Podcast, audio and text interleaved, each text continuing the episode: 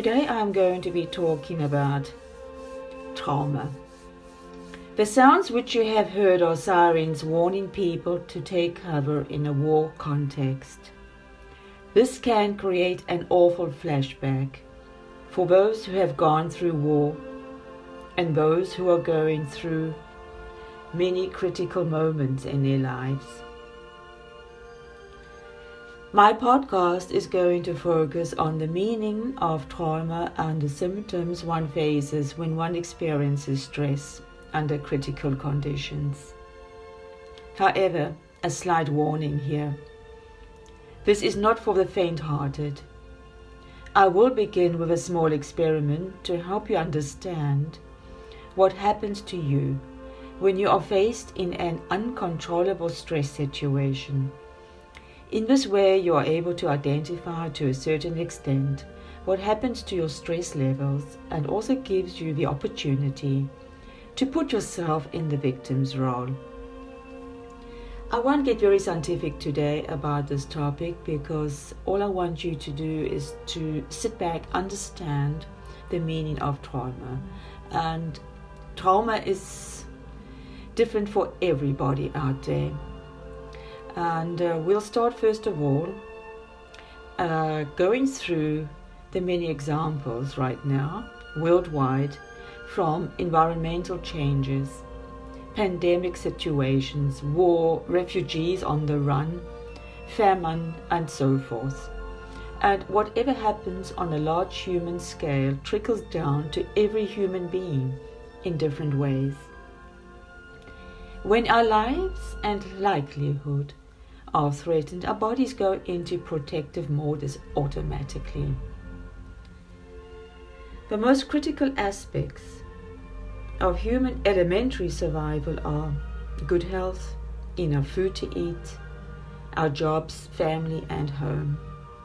Once that is removed, the body goes into stress, followed by trauma, followed by post traumatic stress disorder. We will start off with an imaginary process, and thereafter I will discuss what happens to your biological reactions and stress hormones. But first of all, take a comfortable position in a quiet room, undisturbed, and close your eyes. I want you now to image the following scenes in your head Please do not do this exercise if you are very ultra sensitive to stressful experiences. This can trigger off a negative reaction or increase an underlying medical or psychological disorder.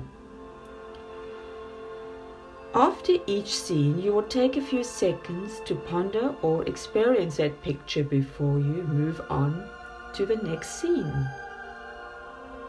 Please just listen to my instructions carefully and stop if you feel it uncomfortable because this will defeat the whole purpose.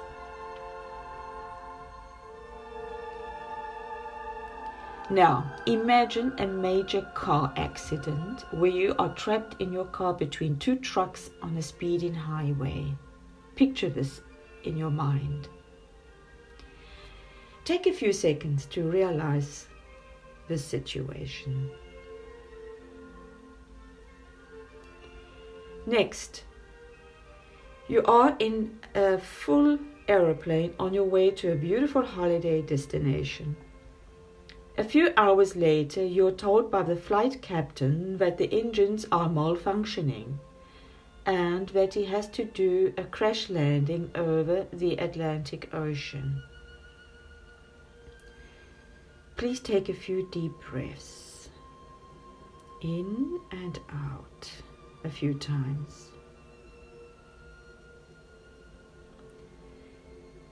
The third scenario you have just lost a loved one, your job, your home, all in a period of three months. But at the same time, you have been suffering from pains in your chest. You visit your doctor and he tells you that you have lung cancer, although you aren't even a smoker. You see another doctor just to confirm this diagnostic report. He tells you that you have only six months to live. Again, take time to reflect.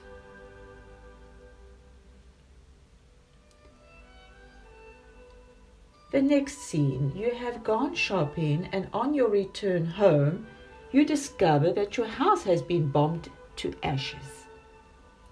Everything that was precious to you has been lost in a split second. You feel like your whole life has been wiped out.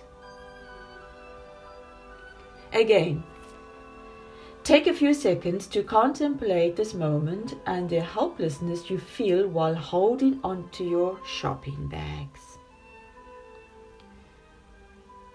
It is like you are in shock at this moment.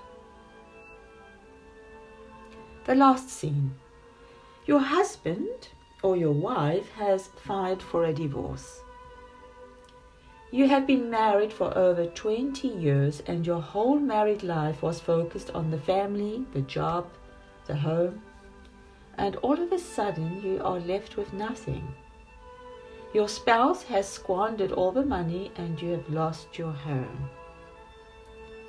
Please take a few seconds now to open your eyes and measure your pulse and heart rate. Normally, when imagining a stressful situation, the body feels threatened. Your nervous system responds by releasing a flood of stress hormones, including adrenaline and cortisol, which rouse the body for emergency action. Your heart pounds faster, muscles tighten, blood pressure rises, the breath quickens, and your senses become sharper. This reaction is known as fight or flight or the stress response. It is a protective mechanism. However, when does stress become trauma? The physical and emotional symptoms of stress continue and become unimaginable. You continually feel tense or confused, and your emotions do not return to normal. Work and relationships suffer as a result of this traumatic event. You continue to re experience the event in your mind several times. I would just like to briefly discuss some of the following. What exactly are the key signs and symptoms of trauma? Here are five points. Constant tiredness even after you have had a rest. Headaches and general pain in your body, difficulty falling asleep, having restless sleep, strange physical sensations. But what about the symptoms of psychological trauma?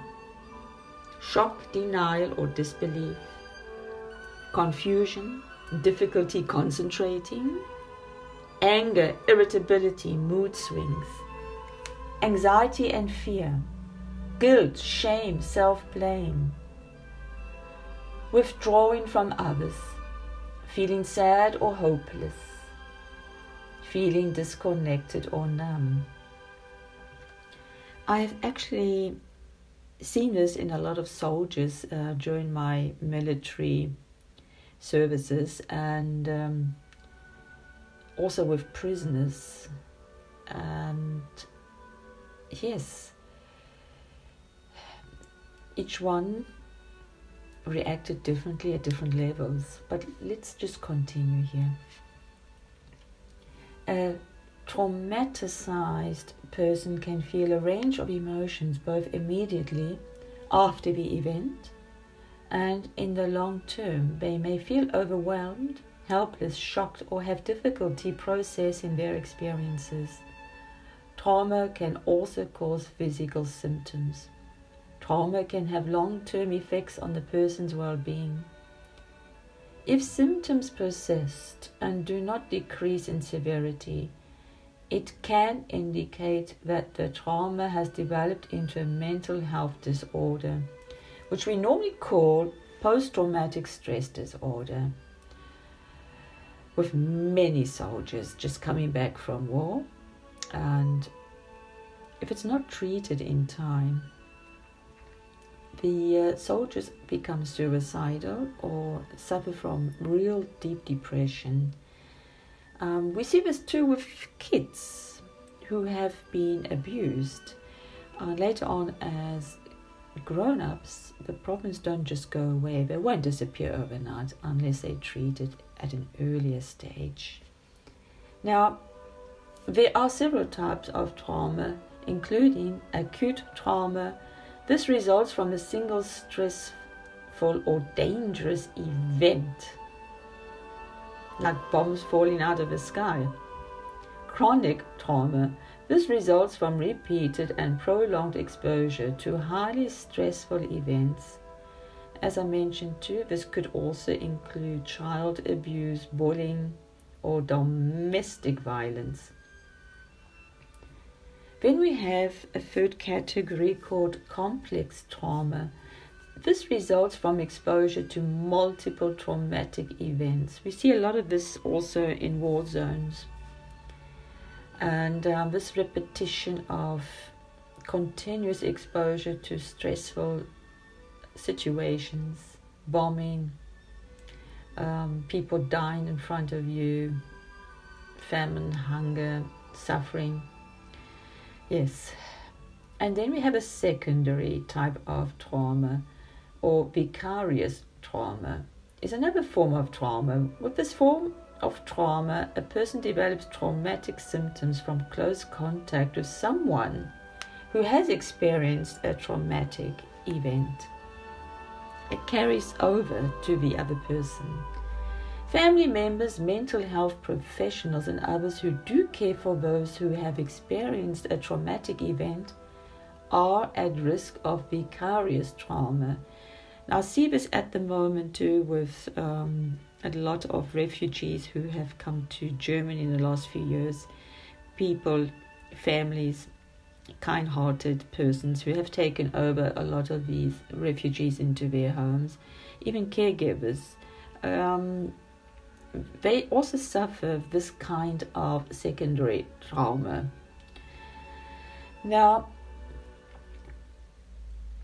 I would like to mention also again family members, mental health professionals, and others who do care for those, as I've said, um, who are at risk of this vicarious trauma. The symptoms often minor those of post traumatic stress disorder. Now we're coming to the end of my podcast, and let me just sum up, you know, the major points in this discussion. And what I'd like to mention is while the causes and symptoms of trauma are various, there are some basic signs of trauma that you can look out for. People who have endured traumatic events will often appear shaken and disoriented. You see this at the moment too with the Ukraine war. Um, it's amazing. Just look at the eyes of these children and their mothers and old people. They have this glossy appearance. Um, of their eyes and they walk around like they're in shock. Or they will do the opposite and become hyperactive. Yeah. Um, they might, you know, really not respond to conversation as they normally would and will often appear very withdrawn or not really present when you speak to them. Another telltale sign of this trauma victim is anxiety. Now, anxiety is due to trauma and can manifest in problems such as night terrors, edginess, irritability, poor concentration, and regular mood swings. While these symptoms of trauma are common, they are not exhaustive, believe you me. Individuals respond to trauma in different ways. Sometimes trauma is virtually unnoticeable, even to the victim's closest friends and family. And these cases illustrate the importance of talking to someone after a traumatic event has occurred. Even if they show no initial signs of disturbance, it doesn't mean that they're not suffering. Trauma can manifest for days, months, or even years after the actual event. I have just covered the surface of this topic, but the world as we see and experience right now is for many a stressful situation and can go from stress to trauma to post traumatic stress disorder if left untreated. So the focus should be the avoidance of negative media, false influences, or social media platforms that have an enormous violent impact on your emotions. This will only strengthen the problem. Therefore, it is imperative that family, friends, and caregivers give the necessary support. Thank you, everyone, for listening. Your host, Celeste.